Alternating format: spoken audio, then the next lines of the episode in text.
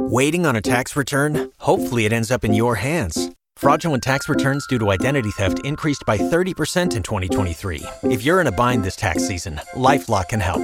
Our US based restoration specialists are experts dedicated to helping solve your identity theft issues. And all Lifelock plans are backed by the Million Dollar Protection Package. So we'll reimburse you up to the limits of your plan if you lose money due to identity theft.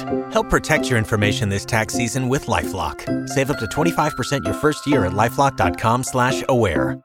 Star Wars 7x7 episode 3015. Today, we're going to take a closer look at Path of Deceit, the new young adult novel from Justina Ireland and Tessa Gratton that kicks off the novels of Phase 2, Wave 1 of the High Republic. And specifically, we're going to look at the Path of the Open Hand. Punch it.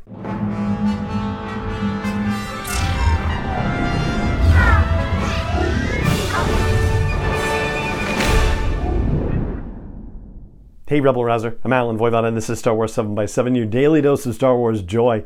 And thank you so much for joining me for it. So, we're going to be just, eh, you know, slightly in spoiler territory. Nothing that's going to spoil the plot of Path of Deceit, so don't worry about that. But we're going to draw on excerpts that have already been published from the novel and add just a little bit of depth to the discussion from there. I'll link to those excerpts in the blog post for this show's episode at sw7x7.com and in the show notes for this episode as well. There are three of them out there. One of them has to do with the prologue, which doesn't necessarily relate to our discussion today, and we've kind of already talked about it yesterday anyway, so but it'll be linked for you to check out. The excerpts that drive our discussion today are chapter 4 and chapter 5 of the novel, which basically present the first meeting of the Padawan Kevmo Zink and Marda Ro from The Path of the Open Hand, from Kevmo's perspective in chapter 4 and from Marda's perspective in chapter 5. And as a brief tangent, I'll say that there is kind of a,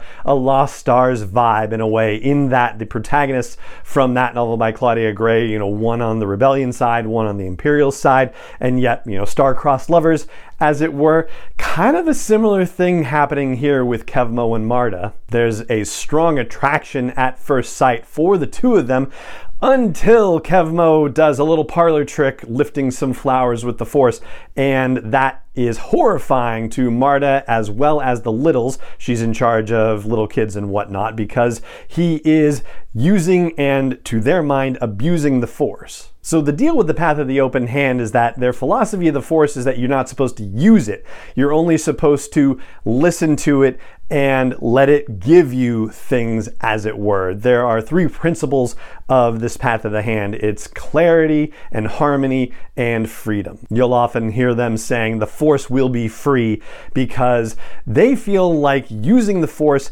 has a butterfly effect scenario. The idea that if you're pulling on the force, if you're using it, you're creating ripples that have unintended effects somewhere else in the galaxy. Nobody knows where, nobody knows when, but it may well be the case that by using the force in one place, you are doing something to affect the galaxy somewhere else. And that's the idea that Marda expresses to Kevmo when Kevmo does his little brief flower levitation display. And so they get into not exactly an argument, but certainly a you know, distressed discussion about using the force or not using the force and knowledge of the force or you know if you can really know the force and understand it if you are using it in a certain way or not using it in a certain way. Of course kevmo believes that he is well versed in the force and has been trained in the jedi order and all of the generations of jedi before him have imparted knowledge to him. So he feels like he completely understands the situation and knows that no whatever marda is saying is wrong However, I mean, you kind of got to give Marda a little bit of, if not credit, then certainly stop to think about it and go, well, we can't necessarily prove that using the Force doesn't have some sort of butterfly effect somewhere else. Now, Marda herself is not force sensitive, but the way the path of the hand operates, at least this is the, the dogma that they have, is that if you are force sensitive, all you're supposed to do is tune into the force and try to listen to what the force is telling you to do, and then go ahead and do it, but not by using the force directly to do it, not by you know taking a hold of it, manipulating it, or somehow you know expressing it through some force established or expressed power. And the Path of the Open Hand also talks about gifts freely given, the idea that you're supposed to just be, you know, generous with people in general and give without expectation of return, which is certainly a wonderful thing as well. But when it comes to the Force, there's actually someone in the book, one of the elders, who expresses a very interesting idea to Marda Ro because Marda desperately wants to be a you know, deeper, more involved part of the proselytization of the path of the open hand, and she can't get permission to do it right away. But one of the elders says to her, You know, what do you give the Force? If the Force is giving freely in the galaxy and within the mindset of the path of the open hand, then the elder challenges Marda and says, Well, what are you giving to the Force? And she actually doesn't know the answer to that. The elder says, Well, you know, give that some thought and maybe there will be some advancement here. But the elder also poses an interesting question to her in the midst of that as well.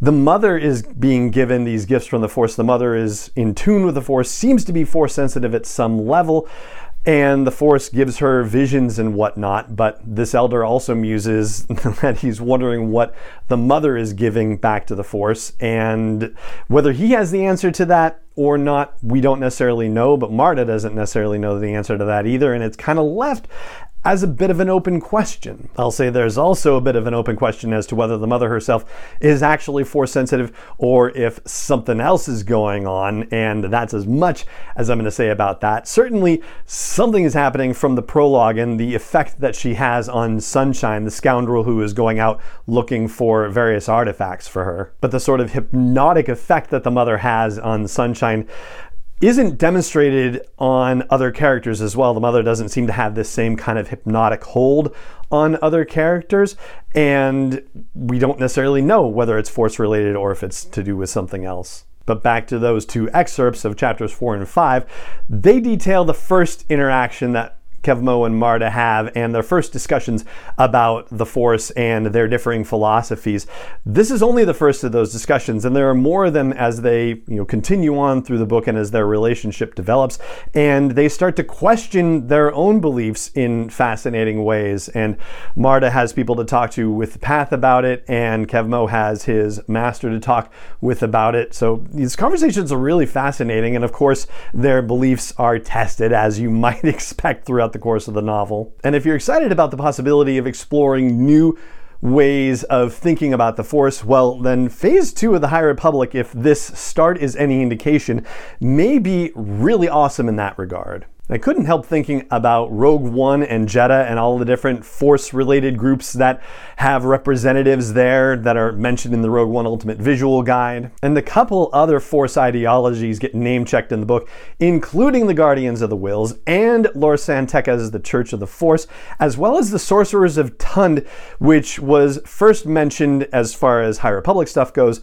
in the High Republic panel at Star Wars Celebration Anaheim earlier this year, but apparently it goes all the way back to one of the Lando Calrissian novels back in 1983, I think it was. Anyway, the Jedi and the Church of the Force and the Guardians of the Whills and the Sorcerers of Tund are mentioned as part of the convocation that's on Jedha. And the convocation is another concept that was shared at Star Wars Celebration Anaheim. And Jedha is definitely going to be playing a big role in Phase 2, as we've been given to understand from various reveals at Anaheim and subsequent information that's come out. But I'm not going to get too much further into it because I don't want to spoil anything for you. So, again, check out the excerpt excerpts that I've got linked to the blog post for this show's episode at sw7x7.com and in the show notes for this episode. It's definitely worth the read. Mystery, romance, horrific surprises. Yeah, it's really honestly a fantastic novel kickoff for phase two, wave one. And that is going to do it for this episode of the podcast. So it just remains for me to say thank you so much for joining me for it as always, and may the force be with you wherever in the world you may be. 7 is not endorsed or sponsored yet by Lucasfilm Limited, Disney, or 20th Century Fox, and is intended for entertainment and information purposes only. Star Wars, the Star Wars logo, all names and pictures of Star Wars characters, vehicles, and any other Star Wars related items are registered trademarks and or copyrights of Lucasfilm Limited or their respective trademark and copyright holders. May the force be with them. All original content is copyright 2021 by Star Wars 7 by 7 We hope you love it. Shopify helps you sell at every stage of your business, like that let's put it online and see what happens stage. And the site is live. That we opened a store and need a fast checkout stage.